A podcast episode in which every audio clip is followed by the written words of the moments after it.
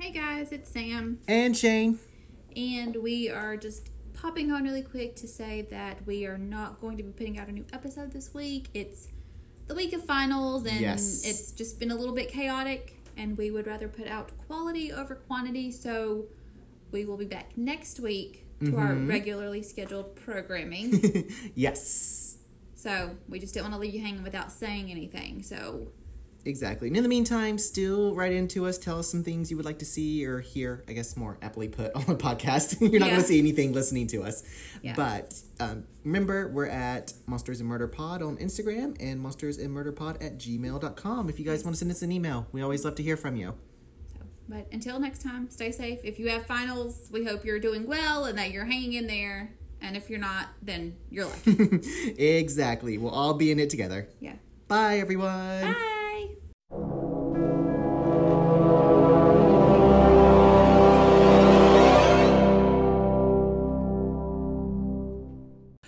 Everyone, and welcome to another episode of Monsters and Murder. I'm Shane.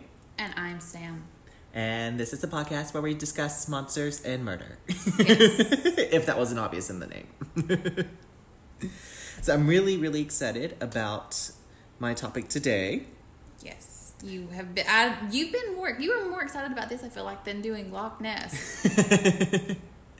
Well, I I don't know. I think maybe because Loch Ness was still like one of the first ones. I was excited about it, but Loch Ness was also I don't want to say like a little overwhelming, but there was just so much Yeah. there, and it could have went in so many different directions. yeah. Maybe that's one we can revisit in a later episode. Absolutely. Like when we go back, because sometimes when I listen back to some of them, I'm just like, oh, I'm like, I could have done that so much better. Yes, our early, early ones, and I mean we're still early. early, but, still, you know, there's always room for improvement. It's Absolutely. good that we can recognize our mm-hmm. failures and shortcomings and say, let's fix that. Yes, and also just a quick shout out, which I did not discuss with you beforehand, but I just wanted to say, and I'm sure you will chime in too. Thank you to everyone for helping us get over 200 listens. yes, yes, thank you. It's, I was very excited. Me too. Like we kept watching it, and it was very close to 200, and and then that same day we topped it. We went over 200. Yeah, I've been manifesting some good energy because I, I have so much. I don't say I don't want to say I have fun, Mm-hmm. but it's so. Um, I I enjoy research so much. I do. I do too, and especially with cases like this where there is a lot, because sometimes Yeah. with supernatural creatures, there's not always a lot. no. Although we've been having some supernatural type issues. Not We issues, have. but it's so today I I had for like the past week I've been seeing things out of the corner of my eye, like seeing something on the ground or and so I mentioned to Shane, like, I think I'm going crazy because I'm like seeing stuff. And he said, Me too. I'm glad you mentioned that. Yes, I was actually really happy because I had like just changed contacts, listeners, and when sometimes when I get a pair of contacts in, like I think we anyone who's worn contacts have had like a bad pair where they just don't seem to work right, and I was Yeah. honestly beginning to think that's what might be the issue. Like the vision was fine most of the time, Yeah. but like Sam, every once in a while I see something out the corner of my eye or something kind of like brush by when I am Yeah. sitting still in the living room or my bedroom. I was walking today and it was right beside me. So we mentioned before very briefly in one past episode that you know we had a creepy lighted door opening, and at one point in time we thought it was our um, landlord, but the landlord's not here with the stuff going on. So I don't know what that is, and I'm really glad it's not my contacts. No, it's not your contacts. I've been seeing stuff too. hmm And I mean I've also seen them with my glasses too. So I'm just like waiting to wake up and see something. a shadow person. oh no, I don't want to see a shadow person. I do. You know what? I like has been terrifying me. Thinking about um, the creeper, oh no! From um, the, asylum. Yes, I'm just like I don't want to see that. Like if it's not an episode of Tooth and Claw keeping me awake with a shark attack, it's going to be that well, and National Geographic is actually doing Shark Week. I know. Actually, not Shark Week. It's like Shark- 30 new shark documentaries or something. Um, so I don't, I don't think it's Shark Week. I think Shark Week is Discovery thing. Yeah, so that's this weekend though, right? Yes, actually, it's kind of like this month. I feel like. Yeah, I'm like avoiding all of those channels because I don't, and they like show commercials. That's how they get you. They show commercials for it on different channels. So I'm Mhm. thinking I'm like watching like a cute beach scene, and then all of a sudden, it's not a cute beach scene. It's Nope. gonna keep me awake all night. well, maybe we can incorporate animals sometime into this. Maybe animals. I don't know. Probably more on the true crime side Uh, of things. we are not going to want to incorporate animals on the true crime side. I can tell you that right now. You don't want to like find an animal stealing something from people. No, something like that. But generally, if animals are included, there has to be a trigger warning for animal cruelty, and Oh, I'm not on that. I'm not True, on that train. true. So True. Well, and of course, some you know some of my supernatural side will touch on animal-like creatures. yes. See, there we go. I can, if we could find us like a, um, it could be like that episode of Are You Afraid of the Dark when the neighbor is a werewolf yes. and they just like play frisbee with him. Like I could get on board with that. You look really scary. You can keep all the bad guys away, and then we can go in the backyard and play frisbee. yes. You want a hot dog? Here you go. well, I guess without further ado, we should dive into our stories. Yes.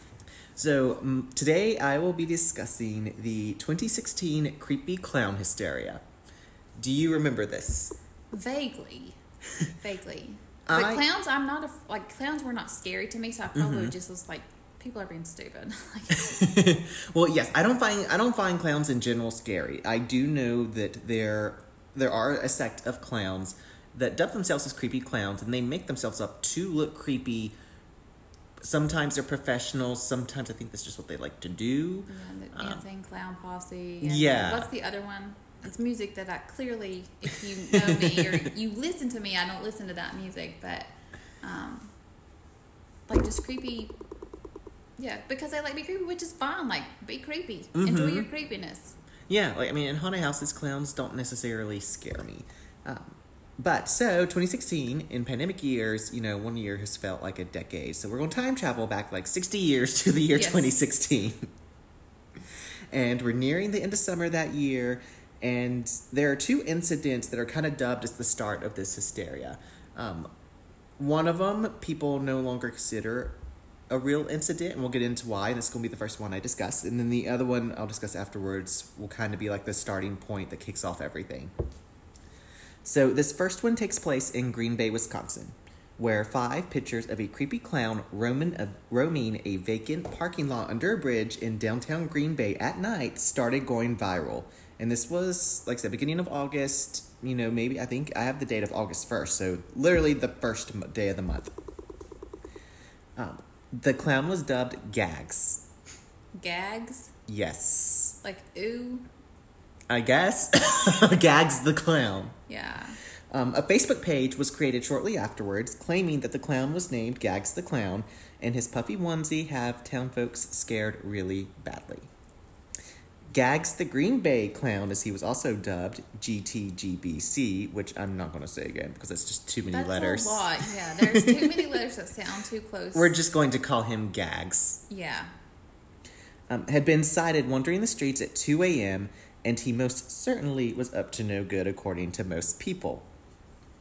He was dressed in a disheveled clown regalia, which, as I mentioned before, was a onesie, and he held four black balloons and had a bald head. When did um when was the season of American Horror Story where it was freak show? The fourth season, yeah, which but I can't year? remember like the I year. wonder if that because what was the clown's name in that one? Twisty. Twisty. Yeah. hmm I mean, that if any clown would scare me, that would be that. But I wonder if it was like. I don't feel like those time. were around the same year.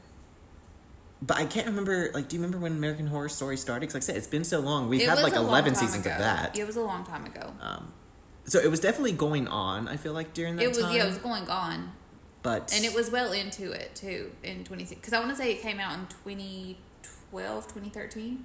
Hmm So I mean, honestly, the fourth season, because I do remember that's the fourth season. It might have been right around that year, like later Yeah. that year.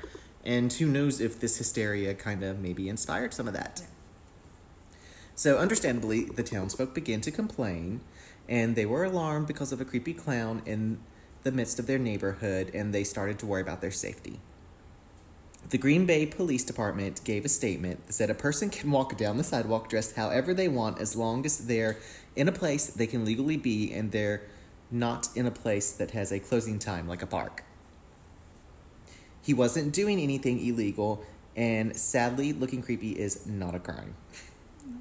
Well, I mean, I guess it in 2016 it wasn't, but give the Supreme Court time and they'll make it a crime. Yes.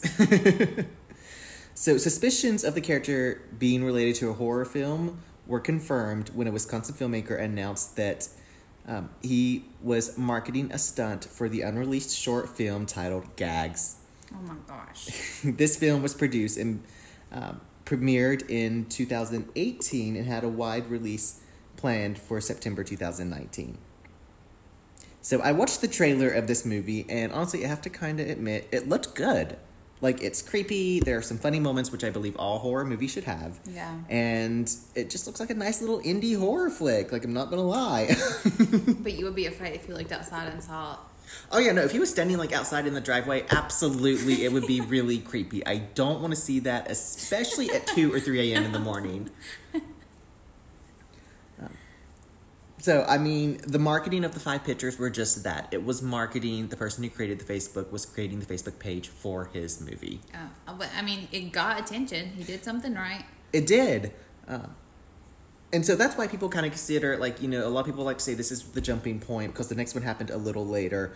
But now, since we know it's from a movie, it's no longer really considered anything related. It's Yeah. just something that happened right around the same time. And this marketing of the five creepy pictures going viral actually set the stage for something a little weirder and maybe something much more scarier. Which brings us to the end of August that year in Greenville, South Carolina. And these incidents are credited for really starting the hysteria that would eventually take place all around the world. So, a child, a little boy, had seen clowns in the woods whispering and making strange noises at around 8:30 p.m. at night. He told his mother, and she said the boy led her to where he saw the clowns, and then she also saw them flashing green laser lights before they ran away into the woods. Oh, I thought she like would hear their shoes squeaking. That would be really funny. And honestly, probably not make them as terrifying as they seemed. And around that same time, the woman's older son reported hearing chains banging at the front door of their residence. The deputy investigating the cases said another woman at the same apartment complex said she saw clowns outside around 2:30 a.m. that morning. The large figured clown with a blinking nose standing under a post light near the garage and dumpster area waved at her, and she said she waved back. And- Hello. And then called police. hey, neighbor. The suspect did not approach her or harm her. So there's also a police report dated around August 21st of that same year where children who lived in an apartment complex near a man-made trail reported a suspicious character dressed in circus clown attire with a white face enticing kids to follow him or her into the woods. Several children in the area told police that clowns had displayed large amounts of money in an attempt to lure them into the woods, which hmm. actually is really creepy. I would just be like, give me the money and then run away. Yeah. You drop that money right there, sir, and I'll come pick it up. Uh, the children said they believed the clown lived in a house located near a pond at the end of the man made trail in the woods. So, Greenville County Sheriff's officers um, and their deputies investigated the house that was in the woods, which was abandoned, but they found no clues at, that anyone actually was living there or anything or any clothing that would state that anyone had been staying there even recently. So, eight days after that initial sighting, police began receiving new reports. A teenage girl told sheriff's deputies that she saw a man taking pictures of kids, and shortly after, she saw a man wearing a black jacket and a clown mask coming out of the woods. Then, a clown sighting near an apartment complex where a witness said the clown left in a car before police arrived. And in another incident, How many clowns were in that car? Was it a tiny little car? Or was it just like one clown in one car? Because that they need to investigate that. Yes, that's probably what was so creepy about it. There was only a single one. So, in another incident that was not reported to police, residents told a CBS affiliate that they chased clowns after kids told them the clowns were by the playground. And they also told the station that they saw the clowns drive away in a dark color car, and it was not clear how many clowns were inside the vehicle. In all the reported cases, deputies and officers were unable to recover any evidence that could substantiate any of the reports. So the police started to increase patrols in the areas where the clowns had been sighted, and that's all still in Greenville. Something's going on in Greenville. I don't know if clowns are mm-hmm. responsible, but something's happening. So I found a timeline um, of reports from ABC Eyewitness News, and this is where the next a lot of the following incidents are going to come from about these clown sightings and incidents because after this they really begin to spread. In mid September, three children in Georgia told police about an incident involving two adult men dressed as clowns. A 12 year old little boy and his little brother were walking to a bus stop at after 6 a.m., so I don't know how long after, when they were chased by men donning all black clothing, clown masks, and red wigs. A neighborhood girl saw the clowns following the boys out from between two mobile homes before they chased them. Um, the boys did make it to safety, but that's all I have on that report. Oh, Lord. I bet they still had to go to school too. Probably. You know, the parents were like, there are no clowns. Yeah, you're fine. Go to school. A week later, police in Pottsville, Pennsylvania began investigating a frightening claim by a 12 year old who said she was chased by a clown through the park. She said that a little boy came screaming through the park after allegedly seeing a group of clowns. Sorry. it's okay. That's okay. So the little boy was running screaming out of the woods because he saw a group of clowns eating something in the woods. A clown then chased her and that little boy and turned around and went back into the woods. They were just on their lunch break. The alleged clowns returned, she said, throwing sticks at the children before hurling curse words at them. Oh you little mother. Get out of here. So around the same time, law enforcement said a teenager in Coffee County, Tennessee, claimed to have been attacked by a clown, but that's literally all the report says. Should have done a little bit more investigating, I feel like. Arizona officials blamed an abnormal number of school absences and soci- on a social media threat featuring a clown image. And between two Phoenix school districts, 24 schools were named in a multitude of threats posted online that were allegedly from clowns.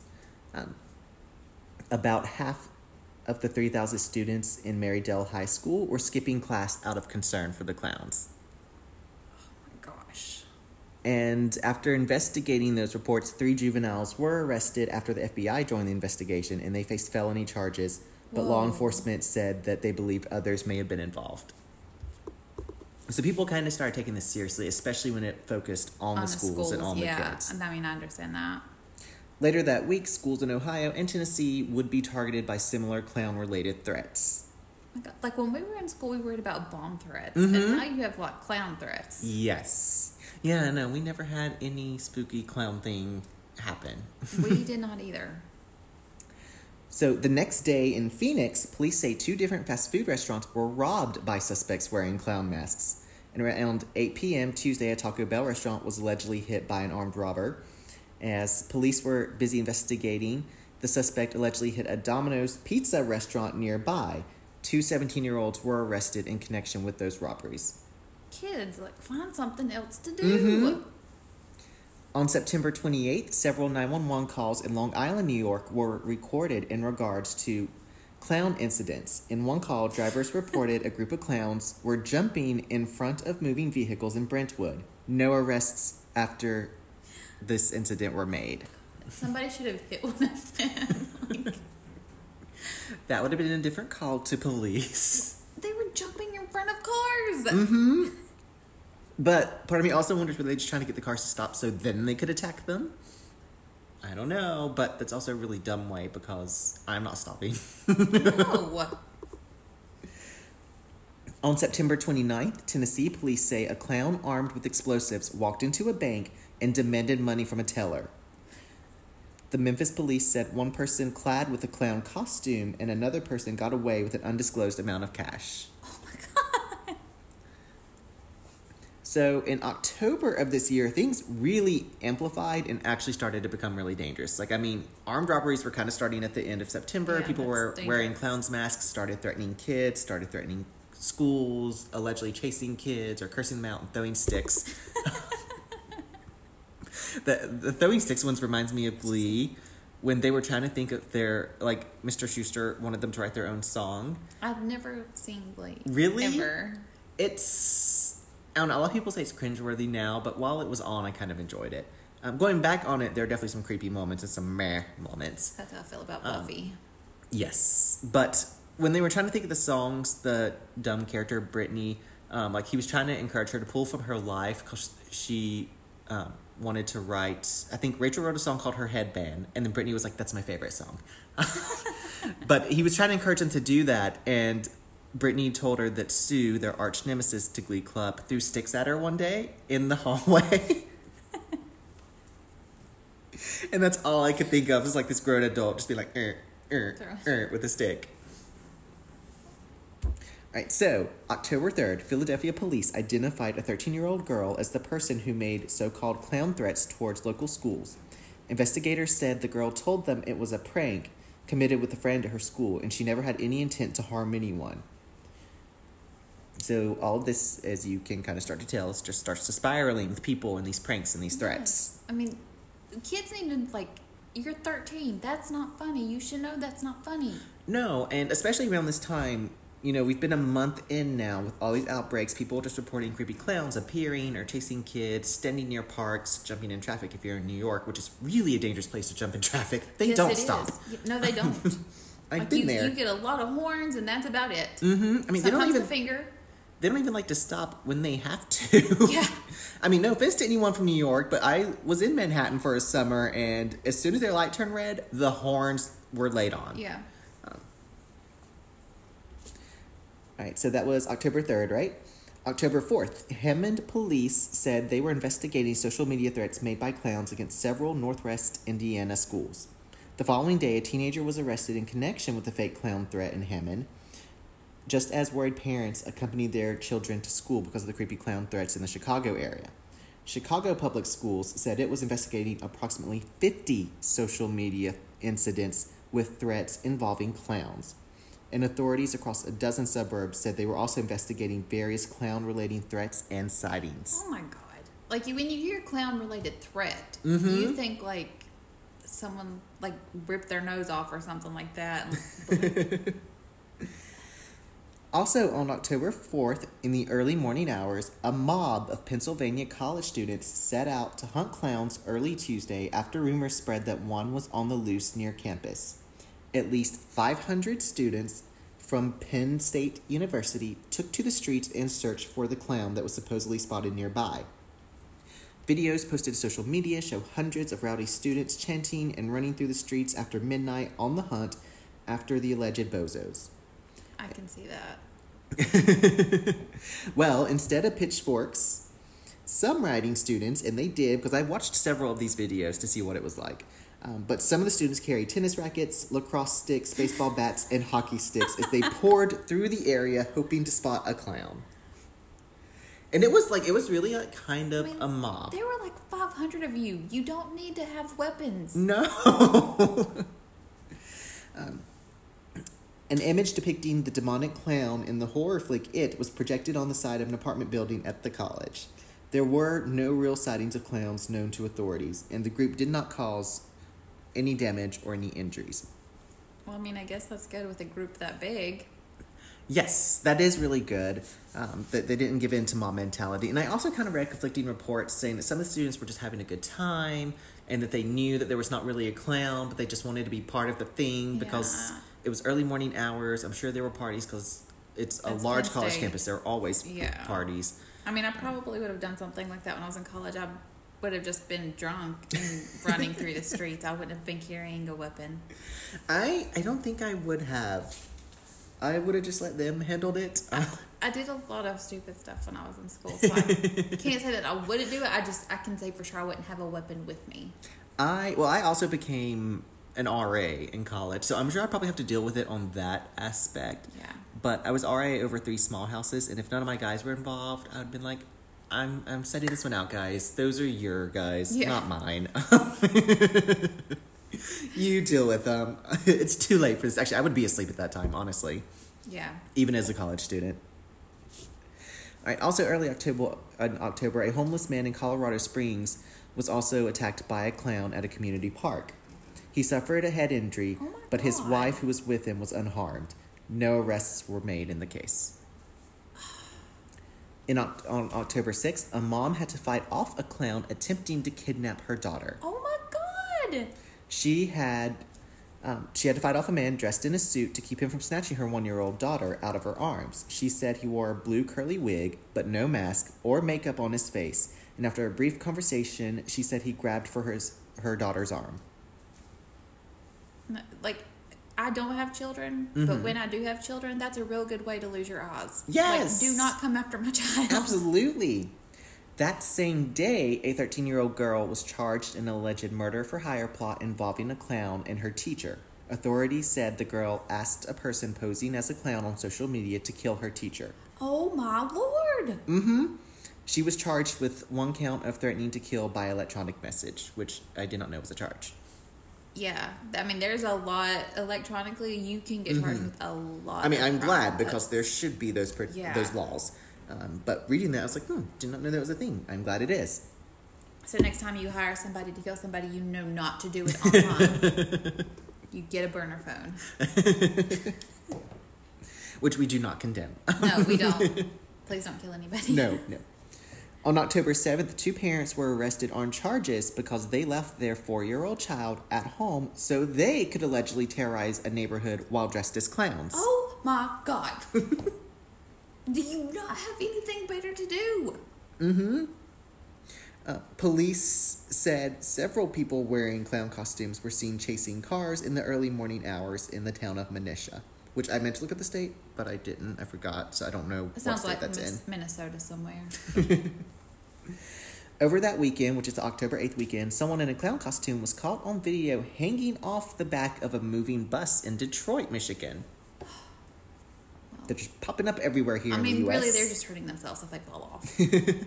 Well, and this is around the same time that further incidents were reported in Canada and the first occurrences of creepy clowns in the United Kingdom and Australia. Popping up all over the place. Sightings started popping up as far as China. People began posting pictures and videos all over social media. There were videos of clowns approaching cars at night, standing in people's gardens, standing perfectly still on the street corners at night in little country towns, holding a balloon. They're lucky to have been saw in a little country town, so good work. And soon there were Facebook groups and pages and events all saying there were big clown there was a big clown attack planned, and then other groups popped up rallying people to get together and fight the big clown plans. Things got so bad that the World Clown Association president Randy Christensen took to took a stance against the current trend of people dressing up as clowns to frighten other people. I'm not sure if that helped, but as you can imagine, uh, businesses such as professional clowning and clowns for hire and circuses suffered as well. Yeah. Though honestly, I'm not upset about the circuses. Circuses are notorious Yeah. for treating animals badly and probably honestly their employees. Yeah. So if they suffered, so be it. Um, and I like, and I do get people make their living from those things, but still, sorry, Yeah. not sorry. Also, have you ever been to a circus? Because I never. I have, yes. So there was a tiny little circus that came to my town. I remember being maybe four or 5 Mm-hmm. Um, and then they had like the little like pony walk, and I remember being scared shitless when I got put on a pony. so, but yeah, and like, and I vaguely remember like seeing elephants, and then as an adult, when I asked my mom about why she took me to the circus, she was like, "I thought you would like it," and I'm like. I did as a kid, but now as an adult, when I know what happened behind the scenes, I'm very mad at you that you took me to a circus. Yes, that's the thing because I remember, and I don't know which one it was now off the top of my head, but there was always a clown that was like, or a clown, a circus that was advertised, like I think in the state. And as a kid, it's like, ooh, I want to go. And then as I got older, I was like, no, these are not good, and I'm kind of glad they're dying out. Yeah, definitely. So that's one thing like I I would not do. As like I cannot get behind it. Mm-hmm. No, thank you. Agreed. But all right, we'll jump back into this timeline. October 8th, around 9.30 p.m., two 12-year-old girls in Adelaide, Australia, were with a parent buying ice cream when they were attacked by a creepy clown. They were approached by the clown near an intersection at about 9.30 p.m. on a Saturday night. While attacking the girls, the clown tried to steal one girl's phone. The parent accompanied the two girls, kicked the clown, and the two girls ran screaming into the nearby Hungry Jack's and hid behind the counter. And for those who don't know, did not know, because I did not know this, and by the way, thank you to the Australian listeners who are always on top of our list of listeners thank after. USA. Um, other countries, you got some work to do if you want to top them. but anyway, so Hungry Jack's is actually just Burger King in Australia. Um, I did not know that. I looked it up and I was like, oh, that looks like a Burger King logo. And then I read a little bit about it, and that's just what Burger King goes by in that country. Do you guys like their burgers as much as we do? yes, let us know what you guys think of Burger King. Because what is your favorite fast food restaurant? Because sometimes, like, sometimes I like Burger King and sometimes I don't, but it's not ever on top of my list. I love Burger King. Like, give me a double cheeseburger with extra pickles. I will eat it all day long. Mm-hmm. Yeah, unless they want to sponsor us, I will love them. And they do have ices, which are good. I don't know if I've ever had one of those. I mean, there's just, just the typical cherry icy or Coke icy. Oh. And they have onion rings. Yes, ooh, I do like their onion rings. Burger King is good. exactly. So they ran into the Hungry Jacks and hid behind the counter. One of the girls um, posted on her face or Facebook account or says social media. I'm guessing around that time it's probably Facebook because that was still Facebook was still kind of big. Instagram Yeah. was not quite as big as it is now. Yeah. Um, but it just says social media. Maybe MySpace. I don't think MySpace was no Wait. longer in the in that late in 2000s. I'm- I'm old. I don't know when things die out. I feel like I remember MySpace in like early 2000s. But I then when I looked at it, college. yeah, I was gonna say when I looked it up, I swear like it said MySpace came around 2014. I'm like, no, no, it was I did- earlier. yeah, because I had MySpace when I was in college, and I definitely was out of college by 2014. Yeah, same. Um, but anyway, from her own social media account, she posted, "This is not a joke at all. They will attack you, beat you, and steal your phone." she posts. She continues, "I am traumatized. I am shaking. We called the police. He kicked me." That's terrible that you got attacked. But that description. yeah, I think honestly, like I kind of chuckled a little bit at that last part where she's like, "He kicked me." But she's also 12, so I mean, as a kid, you would be surprised if a grown adult kicked you. That's true. I hope she held on to her ice cream though. Yes, me too. the The incident occurred just after hours, or excuse me, after hours after police issued a warning about the clown purge fad, in which people dress up as clowns and wield weapons to scare others.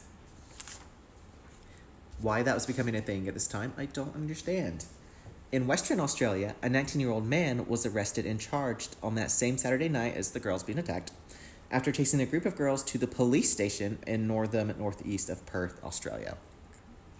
I mean, that's one way to get them to stop is like run straight. When to the police. I mean, yeah, they were smart to run there, and I mean, the clown was stupid to chase them there. Yeah. A Clown Purged Adelaide Facebook page, which had more than 16,000 likes since it was launched on a Friday, boasted that something big was coming. The page also posted that Adelaide City was fun. Where should we go next? Not here.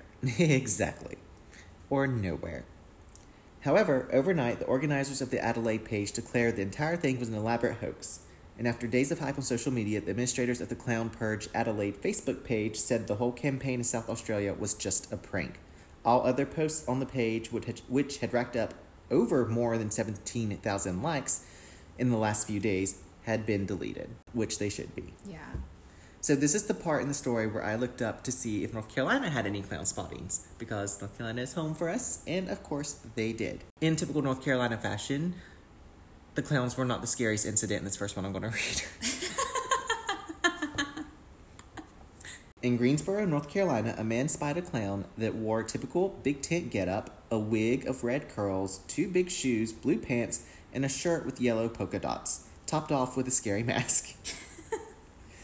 The man, not the clown, chased the clown with a machete until he was on the phone with the police. The clown escaped into the woods while the dispatcher got the man to lower his weapon. I mean, I lived in Greensboro for a while and I saw some stuff, but I never saw that. That's what I said, typical North Carolina fashion. There was no creepy clown. There's a creepy man chasing a clown with a machete.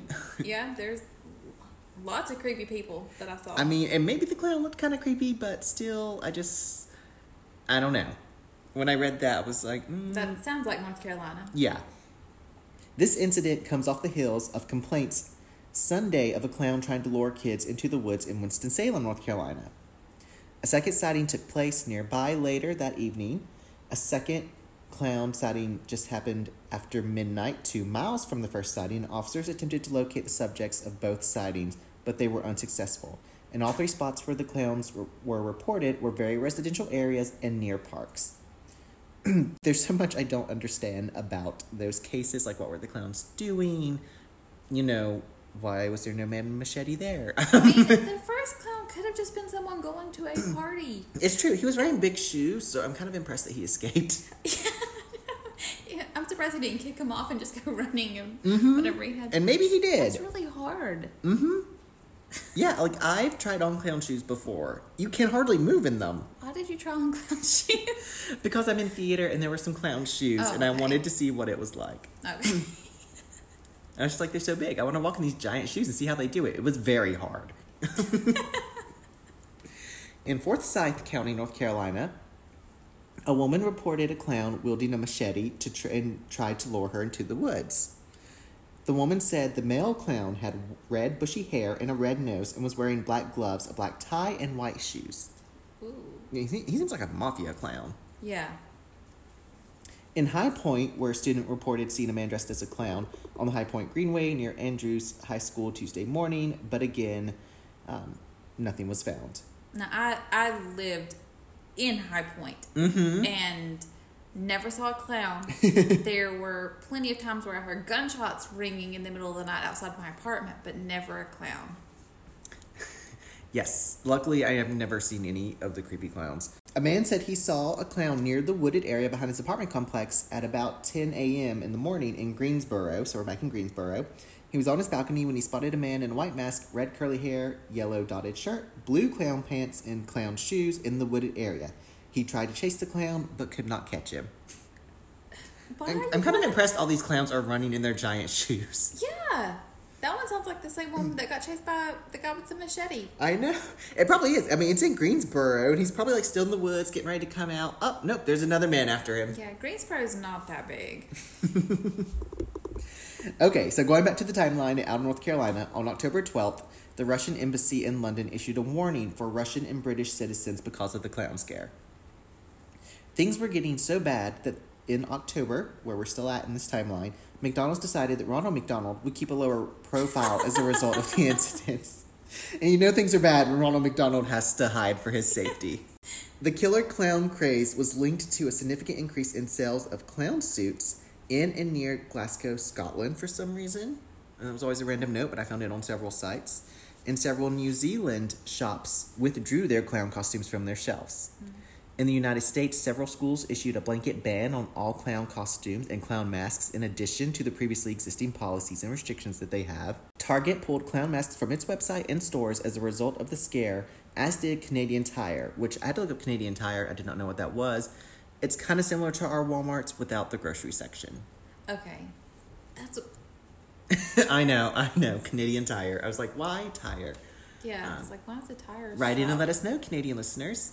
Yeah. We have a few. So we would love to know. Employees of theme parks were instructed to remove any horror costume and makeup before leaving work for their own safety and as well as not to frighten others. And it was really at this point becoming a worldwide issue. Yeah. So, mid October, a person dressed as a clown was apparently scared off after a man he was approaching fired a gun in the air, according to the Los Angeles County Sheriff's Department. Authorities said a man called 911 to report someone dressed in a clown costume holding a knife approaching his home. The man told deputies he fired a warning shot in the air and the suspect ran away. Okay. Well. Okay. Now that I've heard the whole thing. I Yeah. Like okay, it was just a warning shot. He didn't aim it at anybody. Although, don't shoot guns up in the air. What goes up must come down. People, stop just firing guns. Mm-hmm. In Germany on October 25th, a 16 year old masked, excuse me, 16 year old masked as a clown was stabbed with a knife by a 14 year old. The 16 year old had to undergo surgery, and I heard conflicting reports if he actually survived. Oh my god. But the 16 year old wanted to frighten a group of people by dressing up as a clown and brandishing a hammer on a Berlin street. A 14 year old responded by pulling a knife and stabbing the clown, only to find that the clown was an acquaintance that he knew. oh my lord. He was provided first aid until emergency medical help could arrive. The older teenager was taken to the hospital, and the 14 year old was released to his parents. Berlin police warned that scaring another person, especially with threats of violence, could constitute to a criminal offense and result of it, result in a hefty fine and compensation claims from the victims. Yeah. So that's how serious it was becoming. It's like it sounded like Berlin was not playing around with these clown scares. no, because people are getting hurt. It's not funny. And as I said, I read conflicting, but nothing I could find concrete about if the 16 year old survived, because since he had to have surgery and whatnot. Most sites said he did, but I read a couple and even listened to a podcast that said he did not, so I just don't know. So, this is when a date starts to circulate for the Great Clown Purge, the night that they would attack all at once. And they set this date for October 31st, Halloween that year. Because that's original. Well, on Halloween night, um, at 11 p.m., 20 people wearing clown masks in the style of the Purge movies attacked a family while driving home. oh my god, that's This so is the most serious of attack, yeah. A group of two brothers and two women were with five children traveling home from trick or treating when someone hit their truck, or when something hit their truck, and the two men got out of the vehicle to investigate. That's when a man was stabbed in the head with a machete like weapon, and the other was beaten with a hockey stick. Oh my. The rest of the attackers carried out carried clubs and bats. One of the attackers' masks was lifted during the struggle, and a victim recognized the attacker as a kid from the neighborhood. And the victim and his brother were able to keep the women and children in the truck safe.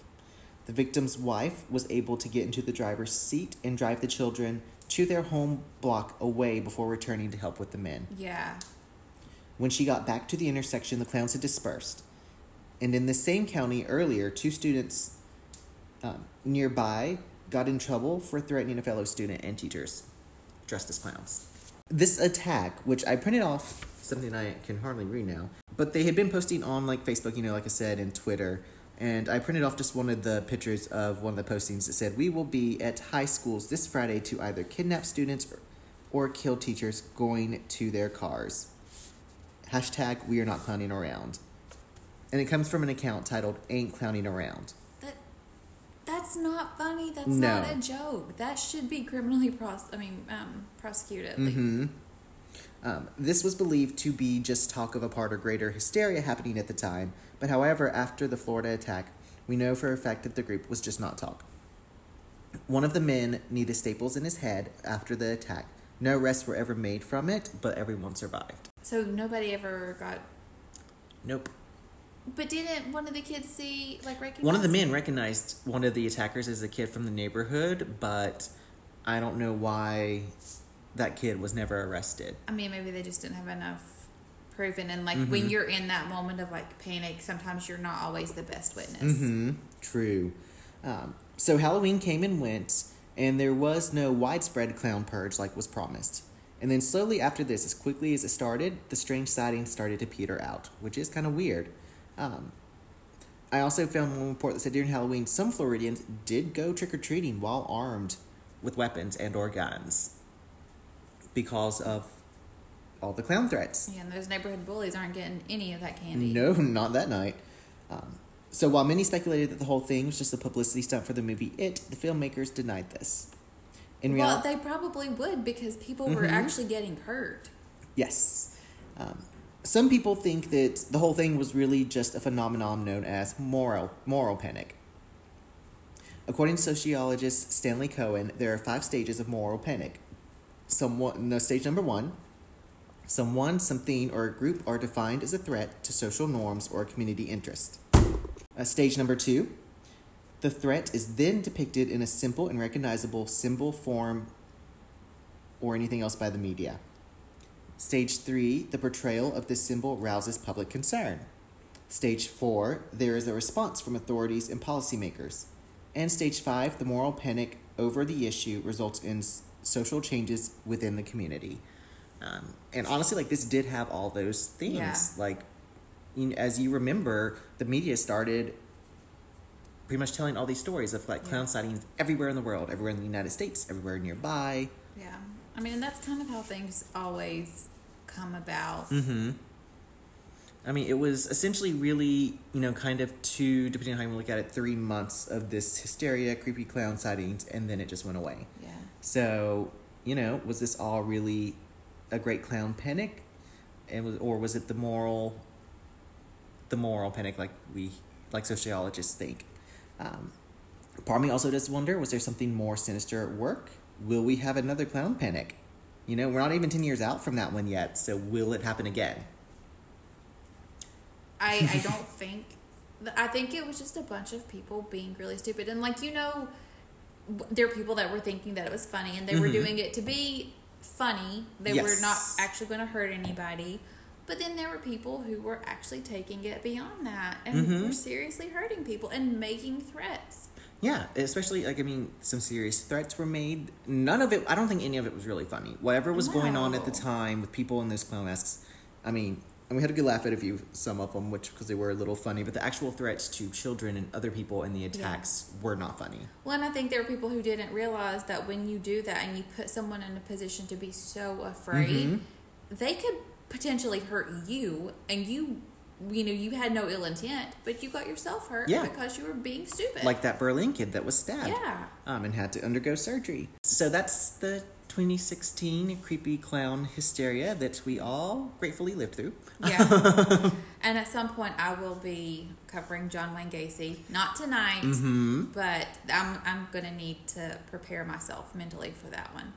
Yes. Um, and real quick before I end my section, um, I made a list of my sources. If anyone is looking interested for looking on information, there's there's a ton out there. Like I could have kept looking for specific states and clown sightings if I wanted to, and just kept going.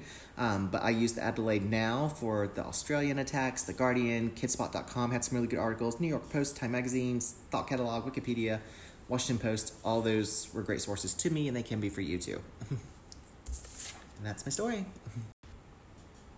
Okay. So tonight I'm going to tell you about the death of Tiana Notice. Okay. Um, Tiana Angelique Notice was born on February 4th, 1984, in Connecticut. She was the only daughter to her parents, Kathy and Alvin, and she had three brothers. Um, but her parents divorced when she was younger, so she got a stepmother and a stepsister. But from an early age, Tiana, her parents knew she was an exceptional child and she Mhm. was going to make a change. Like, I know every parent says that, but when you see Tiana's life as it goes on, like, she was going to be someone that was truly going to make a difference for a Mhm. lot of people. So she was extremely artistic. She wrote her own original music and poetry, and like some of the stuff that I had read said that she actually had her own group. Um, That's really awesome. and she loved music. She participated in choir, and that was another big passion of Tiana's. She was Mhm. very passionate about church and Jesus. Um, and she said that her favorite book was the Bible, and she had a lot of favorite Bible quotes. She frequently shared her faith with her friends, and she was always saying, God is good. Um, she also excelled academically. During her senior year of high school, she actually started her freshman year of college. Nice. Yeah, she was brilliant. Mm-hmm. She graduated from the University of Hartford um, with a bachelor's degree in political science and government. And she was actually attending graduate school at the time of her death, and she was considering a legal or political career. So she was thinking about just going ahead and getting her law degree. Um, her mom had said that when Tiana was young, her mom always told her that she should just pursue a law degree because she loved arguing so much and she loved having the last word. Oh my goodness. I have heard that from so many parents though. Yeah. I feel like my brothers would say that about me. Like, you always have to be right. You always have to have your way. You always have to, to have the last word, which is true, but it's because I'm the oldest and I know best. yes. During her time at the University of Hartford, Tiana quickly became known as an activist and she showed great care and concern for the disenfranchised. She actually founded a chapter of the Roosevelt Institute's network on her campus, and the Roosevelt Institute Network, formerly known as just the Roosevelt Institution, is a student run policy organization that focuses on carrying on the legacy of Franklin Delano Roosevelt and Eleanor Roosevelt. Mm-hmm. So, members of the network conduct research on a multitude of public issues and they write policy change to address the matters. And they use Roosevelt's policy positions as a tool to bring about syst- systematic changes in their community. So they like they're doing stuff. They're Yeah. doing good stuff. Um, they focus on healthcare, economic development, equal justice, Tiana also volunteered at and participated in activities at the Women's Center on campus.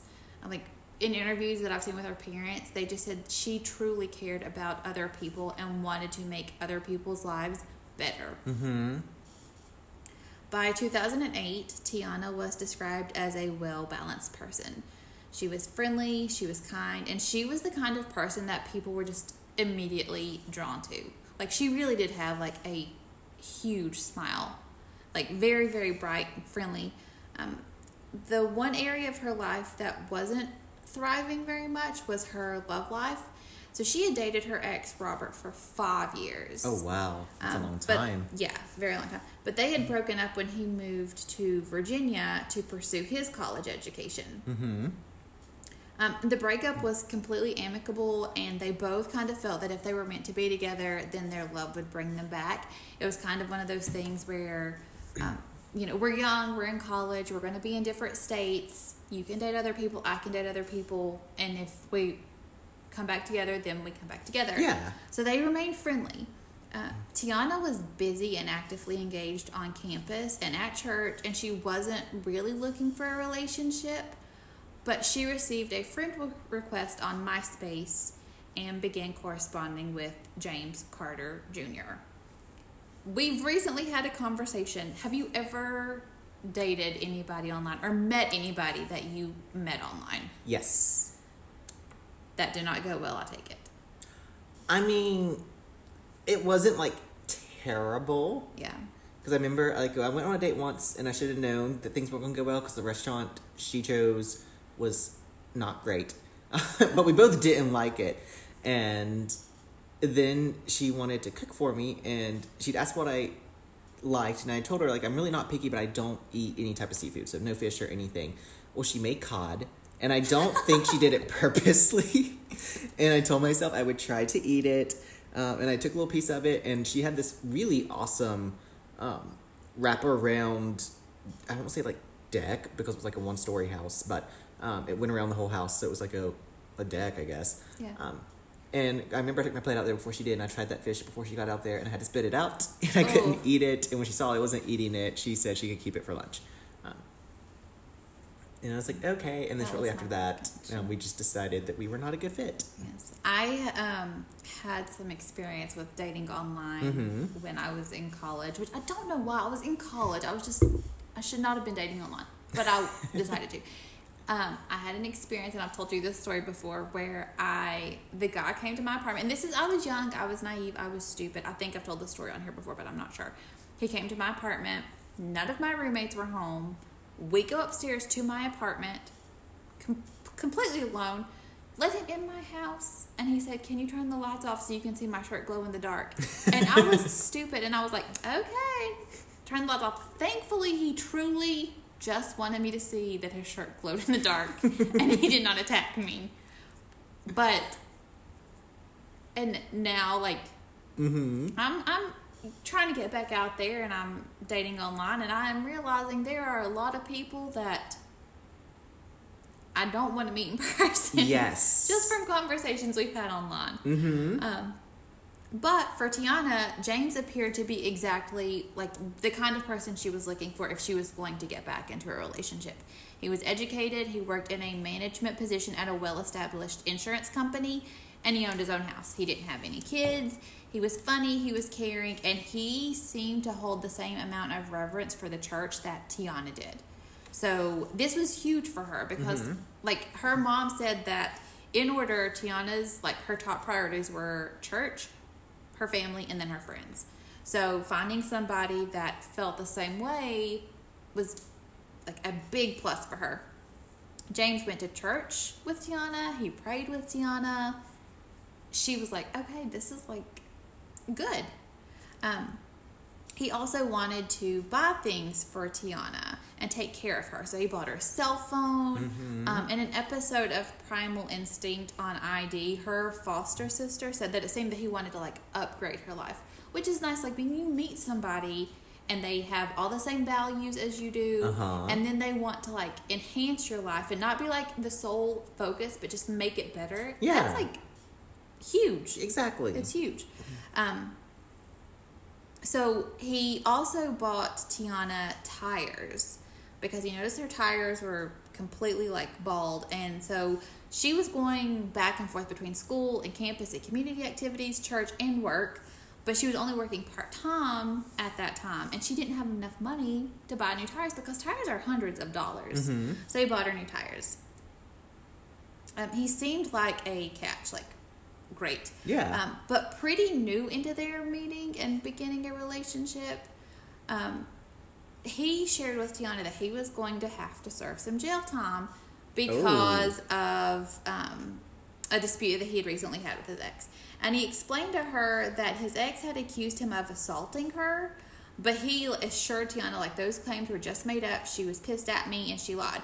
Um, and because Tiana was such a social advocate and she knew how unfairly black men are treated in our justice system, it was easy to believe that he had been a victim too and that the justice system just failed him. Mm-hmm. Because that's what our justice system does, unfortunately. Yeah.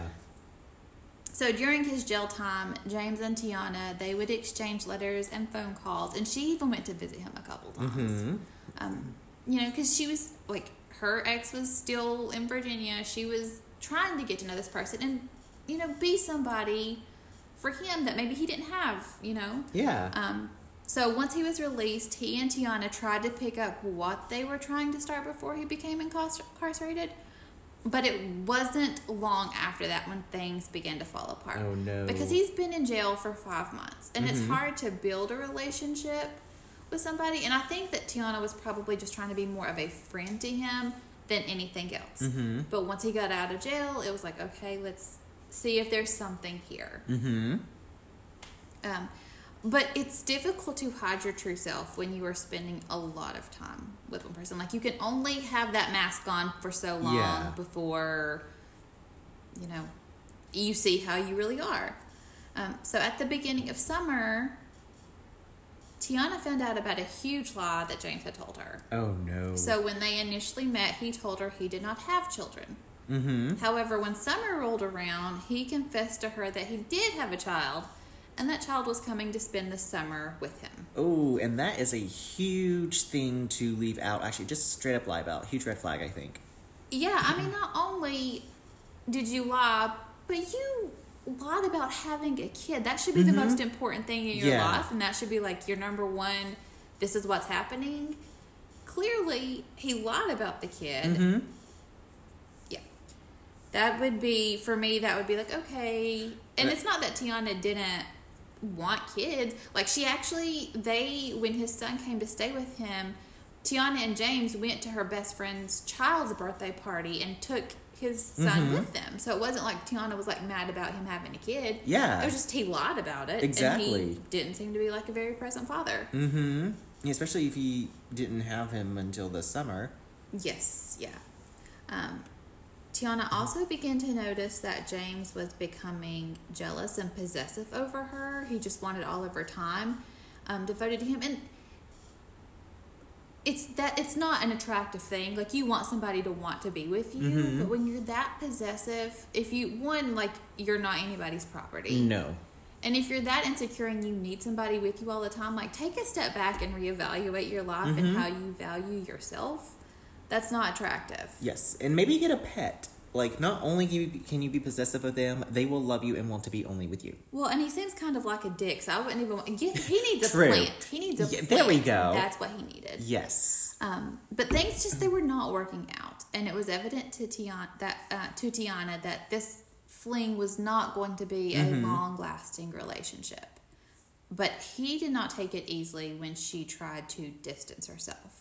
Mm. Um, Tiana was super smart, so she kind of took it into her own hands. She's like, "I'm seeing this other side of him that he didn't initially show.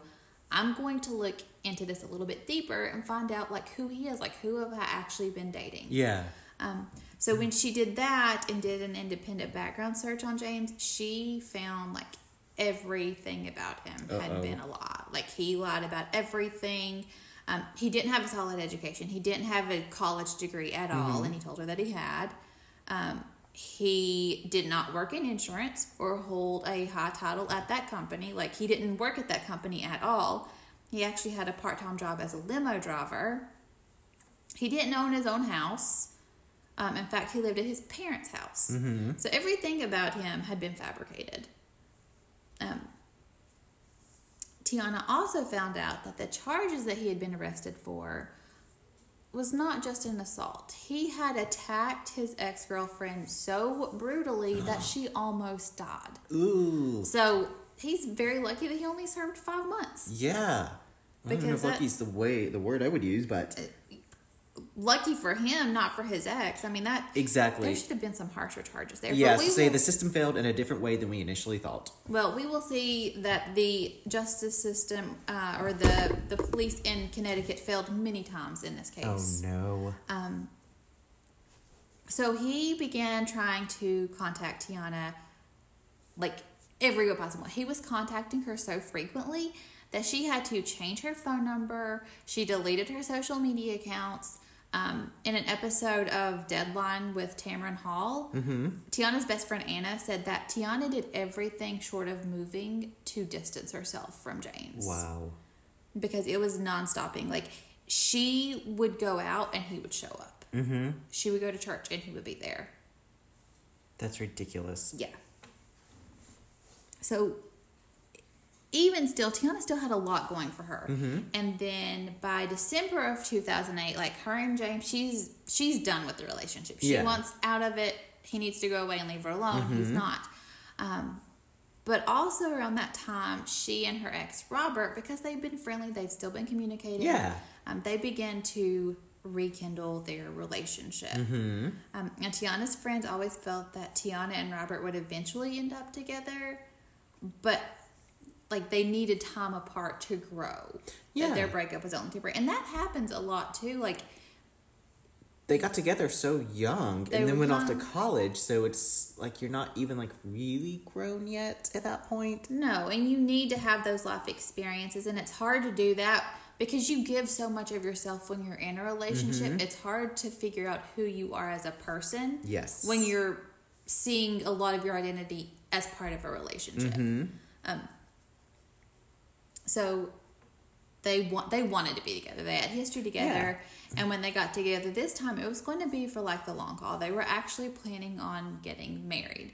So Robert had unofficially proposed to Tiana on the phone, and she had said yes without hesitation. Uh-huh. Um, he told her, he's like, I don't have a ring for you at this time, but Yeah. yeah, I'm getting you a ring, and we're going to be together. And really, when you're with somebody and you know, like, that's your person, Mm-hmm. nothing else matters. Exactly. Like, truly, it doesn't. I know there are a lot of factors that can make a relationship more difficult, but when you're with the right person, it's not a you versus them in this problem, it's us versus the problem. Mm-hmm. The problem, yes. Um, so one of the problems that they had was James because he was not taking no for an answer and he was stalking her, like incessantly stalking her. He would show up wherever she went. Mm-hmm. He would find a way to contact her, find her phone number, find her email address, call her, text her. It was constant and it was aggressive. It always amazes me how those stalkers get the new numbers and the new information. Yeah. And it, it like, I guess in the beginning, mm-hmm. Tiana was just like, stop. But then it, when it became so much, she's like, I'm getting afraid because, as it always does, like that bad behavior escalates. Yes. And knowing that he had served jail time for beating up an ex so badly that she almost died, that's very scary because this person knows where you live. They're finding your information. That is terrifying. Um, so Tiana began going to the police. She went to the police repeatedly for assistance, but they just kind of blowed her off. And it kind of seemed like that the police felt this was just like a typical fight that would work itself out. But if you are a police officer and someone is coming to you saying like I am afraid of this person, even if you don't think that there's an actual threat, do your due diligence and check it out because Yeah. somebody could be seriously hurt or die because you failed to do your job. Like that's literally what you're getting paid to do. Mm-hmm. I was getting ready to say they always take that route where it's a typical fight, nothing really happens, and then something does, and ugh. Yeah, and I mean this is despite the fact that James had just been released Mm-hmm. for serving five months for a violent assault on an ex. And so if a new person is coming saying, Hey, I'm afraid of this person that just served five months for violently assaulting somebody else, can you please help me?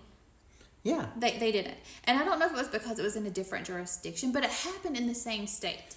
Yes. It So should have been taken seriously regardless of what jurisdiction it was in. Yeah, but I like you should have been able to access his records. hmm Oh, they can. So, um, yeah, but that did not happen. And then in January of 2009, things really, really began to escalate. So early that month, because Tiana's been going to the place like, please help me. I need a restraining order. He's, you know, he's coming into my area, my space, and making me feel unsafe. So early that month, James went to the police stating that Tiana had assaulted him. Oh, good grief. They always do this. And in the police reports, like he did not have any injuries. He was extremely calm, and they actually wrote that he seemed the most concerned about getting the items back that he had left at Tiana's. So he asked for a police escort. Police escorted him back to Tiana's place to get his things, and Tiana was pissed, rightfully so, because Yeah. he, she has been going to the police like this person is making me feel afraid to be in my own home. He's harassing me, and then the police come and make her let him in to get his things. Like she is a threat to him, which was not the case. no, and honestly, like I feel like I don't hear that often No. with men. Yeah. Um, I mean, I'm not saying it can't happen, and it clearly did not in this case, but it's just, it's always with like the stalker gets the more help. Yeah. The bad guy. Well, the police concluded in their report that there really did not appear to be any credible credible claim of a crime being committed, and they kind of just let that go. Mm-hmm. James' behavior was just becoming more and more aggressive. So eventually, Tiana was granted. She requested and was granted a temporary restraining order, which was like for two weeks. That the restraining order. Two weeks is nothing. No. So on the restraining order, it also listed that his family could not contact Tiana. Good. Um, so in like when she got the restraining order, she stated that he had been sending her threatening text messages. He threatened her family and her friends, and then she also included like he's filing false police reports against me. And this is like Tiana was brilliant. She was getting her her master's degree. She wanted to be in law. That having that kind of um, note on your record, like that could really mess Yeah. up your future. And that's probably what he was trying to do. Yeah. So a few days later, after Tiana gets this restraining order against James, she begins receiving threatening emails from his new girlfriend, Jessica Banderas. And when Tiana mentioned the restraining order to Jessica, Jessica replied, I'm, I'm not listed on the restraining order, so I'm not doing anything that's in violation of any restraining order. Um, and so she just like kept getting emails. Mm-hmm. And they were threatening emails. Like one of the emails said, As God is my witness, punishment is on the way, so you better be prepared. Another said, Trust me, baby girl, you're going to lose everything. Another said, You will have nothing but bad luck. You hear me? Remember this email when karma bites you in the ass. Oh my god. So Tiana took those emails to the police and they deemed them non threatening. Seriously? Yeah. Like, and that's what I was going to say. Like, when you say, like, when you hear someone say karma's going to get you, like, that to me is like, you've done something bad. Something bad is going to happen to you. Yes, but punishment is coming is a threat. Yeah. And you're going to lose everything. Mm-hmm. Like, you'll have nothing but bad luck. When karma bites you in the ass, like, but somehow those were not threatening. And they couldn't prove that James was behind it. It was coming from someone else. Of course. Um, however, later on, it would be determined that James was not dating anybody named Jessica Banderas. She did not exist, and he was actually sending those emails to Tiana. Not surprised at all. But so, um, in that episode of Deadline with Tamron Hall, they interview Tiana's best friend Anna, and she said that she was actually there one night when Tiana was getting these emails from Jessica, Mm-hmm. and she said that Tiana was like, "This person does not exist. This is James just finding a way to contact me and threaten me." Without actually having his name attached to it, Mm-hmm. because that would be in violation. Yeah. So he was continuing, like Jessica it was actually James, continued to send those emails to Tiana. And because like things were coming like to the police, it was looking like a matter of he said, she said. Mm-hmm. So in retaliation for Tiana getting a restraining order against James, he gets a restraining order against her. How? well, they ended up in family court together where they both had to like plead their cases to Mm-hmm. the judge. And what had happened is they were granted like mutual restraining orders against e- against each other for six months. So Mm-hmm. they were both supposed to stay away from each other. Mm, And Which is really only a problem for James, not her. Yeah, well, and because he's continuing to violate it, Mm-hmm. he's continuing to lie to the police. He's still continuing to contact her, following her. When he found out that Robert and Tiana were back together, like he just really amped up his "I'm not going away. This is not going to be okay." Mm-hmm. Um, so when they left court, they both were just, you know, Tiana, I, like, she was happy that he was getting a restraining order against her, but at the same time, like, he's not. It's not going to stop him. No. Um, there are reports. So that was in January 2009. Uh huh. There are reports that showing that showed like in the first six weeks of 2009, Tiana went to the police department at least 33 times Oh to report God. incidents of harassment, and the police did not do anything to help her. Why? The Tiana was at the police department almost every single day, Yeah. and they did nothing. Um, and then during the first week of February, so it's February seventh, two thousand nine, Tiana goes outside and she found out that her tires had been slashed, Mm-hmm. and she's like, "I know this is James. Yeah. Who else would have done this." it? No Yeah. one. So when she goes to the police, they're like, "You don't have any proof that it was him. He Mm-hmm. actually paid for those tires. Why would somebody spend that much money and then slash those tires?" It's like, well, this person is I had to get a restraining order against this person. Enough Yeah. said. Yeah, but because she didn't have any proof, Mm-hmm. police were just like, if you can bring us proof that he did it and he violated the restraining order, then we can do something. But right now, we just can't arrest him just because you say it was him. It could have Mm-hmm. been anybody. So after that, her dad decided to install security cameras Uh huh. at Tiana's apartment. And so he installed one like at the front of Tiana's apartment, like near the front door, and then one that faced the back parking lot where Tiana parked. Uh huh. Um, and then in that episode of Primal Instinct, he told the reporters, you know, he did this so Tiana would have visible proof if he came back Mm-hmm. um, to take to the police, and then maybe they would do something.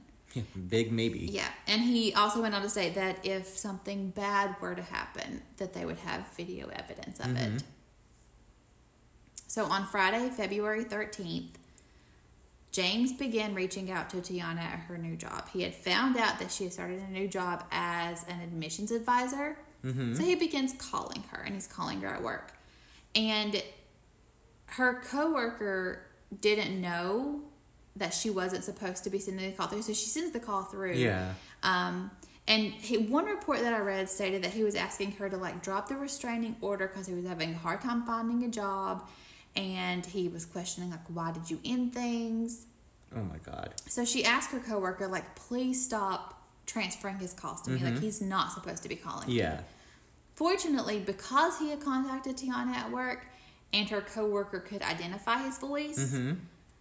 Tiana finally had proof that James was violating the restraining order because he was not supposed to be contacting Uh huh. her. So Tiana lived in Plainville, Connecticut at this time, but she worked in Waterbury, Connecticut. Mm-hmm. The um, restraining order was filed in Plainville.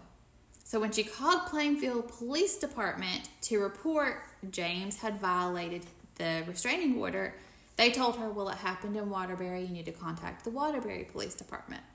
So when Tiana got off work that day, she took a written statement from her coworker saying like this was James Carter Jr. that contacted Tiana. I heard his voice. And she took a copy of her restraining order with her. Mm-hmm. So when they get to the when she gets to the Waterbury um, Police Department, the cop actually called Tiana's coworker just to verify, like, could you identify this man's voice? And she said, yes, this is James Carter junior Mm-hmm. So the cop that was there um, was having difficulty authenticating Tiana's restraining order. Like he was What? not happy with the copy that she brought. Oh my god. So Tiana like had a copy of the restraining order faxed from Plainville to Waterbury. Mm-hmm. But when she left, she called her mom and she was crying. And she's like, they're not going to do anything. They're not going to do anything. And she was so scared. And like, I mean, she should be. Like, he. Yeah, she should be, and the police are being stupid. And if that offends you, it should. Yeah, I mean, they weren't doing anything. Mm-hmm. She had a copy of the restraining order. He did not think that it was proof, which I don't know how you would. If you are not someone in law enforcement, I don't know what a copy of a restraining order looks same. like. I have zero idea. It would be weird to. I mean, be it would be difficult to duplicate that unless you had prior knowledge to that. And Tiana did not. She was a college student. Exactly, and I would like to think our police force would have the ability to confirm in a Without having system or with a phone call that if so and so has a restraining order against so and so. Yeah, I mean, he should be able to like look that up Yeah. without having a copy of it faxed. Which I mean, I'm not in law enforcement. I don't know Mm-hmm. the procedures, but you would think to keep people safe, this is something they could easily access through a database. Yes, or at least look into because it sounds like this one was just like, mm, I don't Yeah. like that sheet of paper. Here you go. Well, Tiana's mom was a social worker and a former probation officer. So Mm-hmm. she knew like the signs like this is escalating, something is happening. Yes. Like he's not stopping. So she called the police department. I was like, what the hell's going on? Mm-hmm. Like why is like why isn't anybody doing anything? And the officer basically told her the same thing that he had told Tiana. And then he also told her it was President's Day weekend and the officers weren't working that um, that evening. So Tiana should come back on Tuesday when everybody gets in. Because everyone is going to take a holiday. Yeah, criminals don't do anything during public holidays while officers aren't working. I mean, I get if you're short staffed, but still, that's no excuse. That's the dumbest thing. Mm-hmm. Yeah. I don't understand why. I mean, cops still have to work. People still commit crimes on Christmas. People still get murdered on Christmas. Mm-hmm. You don't go to the doctor and they say, well, it's Christmas and, you know, you're bleeding out, but come back after Christmas. Yeah. But before yes. New Year's, Yeah. Yes, you've got like three days. yeah, To get your your act. that together. doesn't happen and it no, shouldn't. no, it should not. Um. Well, he told. He told her Tiana should just come back on Tuesday, and this was on Friday. Okay, so he wanted Tiana to wait three full days before she reports it. At, this man's violating her restraining order. Yeah. So, um, when Tiana got home that night, she found a handwritten letter that had been slid under her door from James, asking her to forgive everything that he'd done and stressing that he never cheated on her. Which I don't know if there was like allegations of that, but honestly, that is the least of Tiana's concerns, whether Yeah. or not you were with somebody else. You lied about everything. Mm-hmm. You attacked an ex, served jail time for like almost killing her. And now you're Ti- harassing her. Tiana does not care if you were cheating on her. Yeah, no. Yeah. And, and you won't leave Tiana alone. Tiana is afraid of you and Mm-hmm. you won't stop. Um, and she was. She was terrified that he had been at her house. But she's like, yes, finally, this motherfucker came, stuck this under my door. I have video proof because my dad installed the video camera. Mm-hmm. And he had to be on the video camera because he was at her front door. So she's like, you know what? I'm taking this to the police. So Tiana goes to get the video camera and like get the recording of it. And then she realized, like when she was watching the footage back, that the video had ran out of tape and no. had stopped recording. Ugh. So she wasn't able to take that. So on the next day, which was Valentine's Day, February 14th, 2009, she and her friend Anna went and bought, and Anna said that they bought like the tape that had like the longest like Mm-hmm. recording time because they they knew he was going to come back. Yeah. Was it like 12 hours or something? I, I feel like I remember 12 hour video It's been so long since I've used a video camera, and I remember like that was our favorite thing to do when we were kids. We Mm-hmm. Yeah. made so many recreations of the Blair Witch Project, and we also made our own talk shows. mm-hmm. Um, so they went and got that, installed the camera. And then on this day, Tiana and her boyfriend actually had plans to celebrate Valentine's Day together. Uh-huh. Um, they had already decided they were getting married, and Robert was going to officially propose to Tiana and give her a ring. Mm-hmm. However, that day, Robert had called her that morning and informed her he couldn't be coming that day because he actually had the flu and wasn't able to travel. Oh. It was the first time he had ever gotten the flu, Uh-huh. and it was on Valentine's Day. Oh no, Um, and that also had to just be rough for him. Yeah. But Tiana was understanding and she's like, you know, that's fine. It's not going to ruin our day. Um, I'll see you next weekend because the next weekend she was going to go visit him in Virginia and they were actually going to like tell everybody they were getting engaged and like make it official because she would have the ring.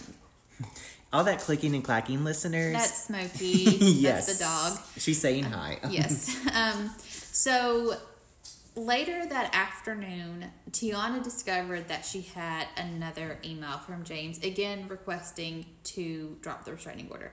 However, this time it was from his email account. It wasn't some fake email account from Jessica, it was from James. So she was like, you know what? Like, this is it. Like, I can't do this anymore. This is proof. And in that email, he was very creepy. He said that, you know, he's asking her to please drop the restraining order.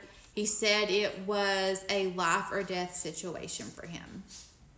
Now, in the email, it wasn't really clear if he meant for him or for Tiana, but knowing what we know now and what Yeah. happened, it could have very much meant Tiana's life. Mm-hmm.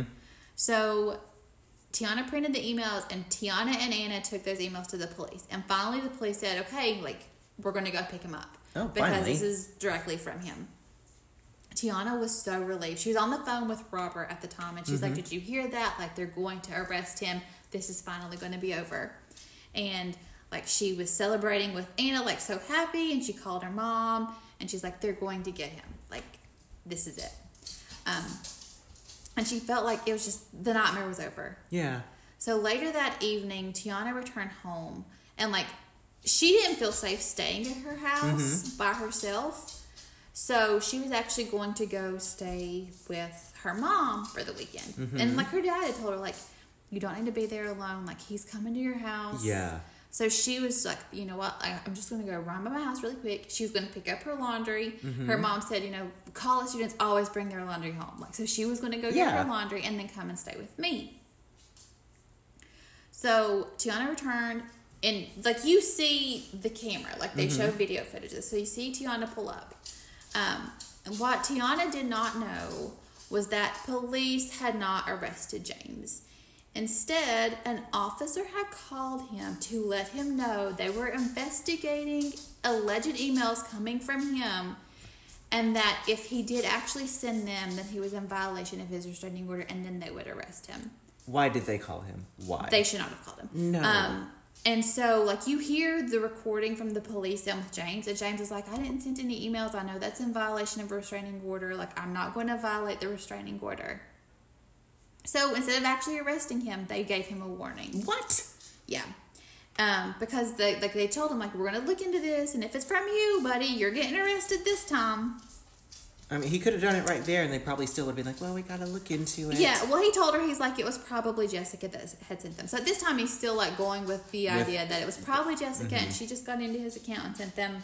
So anyway, um, in the surveillance footage um, that her father, her father had installed this camera, you see Tiana walking from her car to the stairs leading to her apartment. And as Tiana moves off screen, you see James run by and he ambushes here. Ugh. And you just hear Tiana screaming. James brought a knife with him and he stabbed Tiana 18 times Oh my god. before he left the scene. and this is where in like it was um I like started crying yeah. when I was watching this because Tiana made her own 911 call at 9:41 p.m. on February 14th. Mm. And she you hear her tell the operator my ex-boyfriend just stabbed me to death. She says he stabbed me to death Oh no. and she's screaming and she's crying and she's begging the operator to please hurry up and please send help. I'm like, you can hear a neighbor that has came like because all of her neighbors heard this. Like, Yeah. two neighbors actually saw James get in his black PT Cruiser and drive off. So they saw him leave. They're down there with Tiana, and you can hear one of her neighbors trying to comfort Tiana. and like asking her to just hold on and to stay with her. Mm-hmm.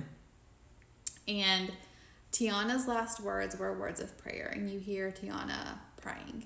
Mm. Um, and then you see the um, EMTs come and load her onto the gurney, and she's rushed to the hospital. But she had lost so much blood that she passed away. And her parent, yeah, it like I was crying. It was so I don't do nine one one calls, and I was not expecting to hear that. Yeah, and just to I would- hear her last words. If I had heard that, I would be crying. If I had seen that, I'd been crying. Right now, just hearing it, I'm very angry. It's so upsetting because that could have been completely prevented. That phone call should not have taken Mm-hmm. Oh, place. did they call him and be like, "So we heard there's a video of you killing someone, but we're going to investigate it, buddy. If- Don't do it again." If they had not called him, he would not have known because he explicitly asked her in that email. I forgot to mention, please don't go to the police. Like, please don't tell the police. yeah, So when the police called to tell, like, he knew she had gone Mm-hmm. to the cops, and if that call had not been made, Tiana would that's still be here. you don't call someone and be like, "We're going to arrest you," even though that's not what they said to him. You, still wouldn't do that, you, you know. don't give him a warning. Like they did tell him, like if we find out you did this, we're going to arrest you. Yeah. You have proof that is from him. Like Mm-hmm. arrest him. Yeah, and if there's question of whoever sent it, I'd be like, "Well, guess what? Your best friend, your girlfriend, whoever did it, is Yeah. costing you this." Yeah. Um. So Tiana's parents were notified, and they came to the hospital, and the, ho- the doctor told them like she lost too much blood, and Mm-hmm. we could not save her. It's just like, it, I've said this before, and I will say it again. Hearing a parent cry for their child or grieve over their child cuts me so deep Yeah. every time. Like it breaks my heart Me to too. hear a parent mourning the loss of their child. Um, after fleeing the scene, James called his brother to tell him he had just stabbed Tiana. I don't know what to say. So, um, but he was arrested like a few hours later without incident on suspicion of murder. Um, when the case went to trial in October 2011, jurors heard the 911 call that Tiana made. Um, and then his brother also testified that James had called and confessed to him after he killed Tiana. He was sentenced, James Carter Jr. was sentenced to 60 years in prison, which is the maximum amount of time he could receive in Connecticut. Um, after his conviction, he actually had the audacity to write a letter to Tiana's parents Oh my god. asking them to forgive him. He said that he apologizes sincerely from my heart and soul. And then he went on to state that God forgives and that hopefully Tiana's family could forgive him too. Mm-hmm. Like nothing pisses me off more when a murderer cries on the stand Yes. or asks for forgiveness. Mm-hmm. No, that's Save your breath, nobody cares. You've said it in previous episodes. They are crying for themselves. yes, it just makes us hate you more. Mm-hmm. Don't. If you were really that sorry about it, it wouldn't have happened. No. You would have moved on with your life. Yeah. Um, in 2010, an investigation was conducted to look into why Tiana's case wasn't handled differently. And I can tell you right now that one of the reasons was probably because Tiana was black. Mm-hmm. If this had been a white woman going to the police requesting this, she would not have had to gone 33 times No. in six weeks. That would have, something would have been done before that. Mm-hmm. Yeah, you're absolutely right. Um, so the report, like, fully detailed how the family court in New Britain, which is an area in Connecticut, and three different police departments failed to assist Tiana because Yeah. those 33 times that she went to the police mm-hmm. was only at two police departments. So there were probably a lot more times that she had gone to file complaints at a third police department and they didn't do anything. So after that report was issued, Connecticut passed new legislation that redefined how police respond to domestic violence situations, and they now use GPS to keep track of domestic violence offenders. Um, they also introduced a lethality assessment, which is a list of questions that police off, um, officers ask people reporting domestic violence to assess their likelihood of being murdered by the suspected offender. Wow. Um, and then in 2014, a jury in a civil case found Waterbury um, Police Department and Plainville Police Department negligent in how they handled Tiana's case. Yeah, they were. Yeah. Tiana's family was awarded a substantial amount of money, and with that money, they created the Tiana Angelique Notice Foundation, which helps to raise awareness and fight back against domestic violence.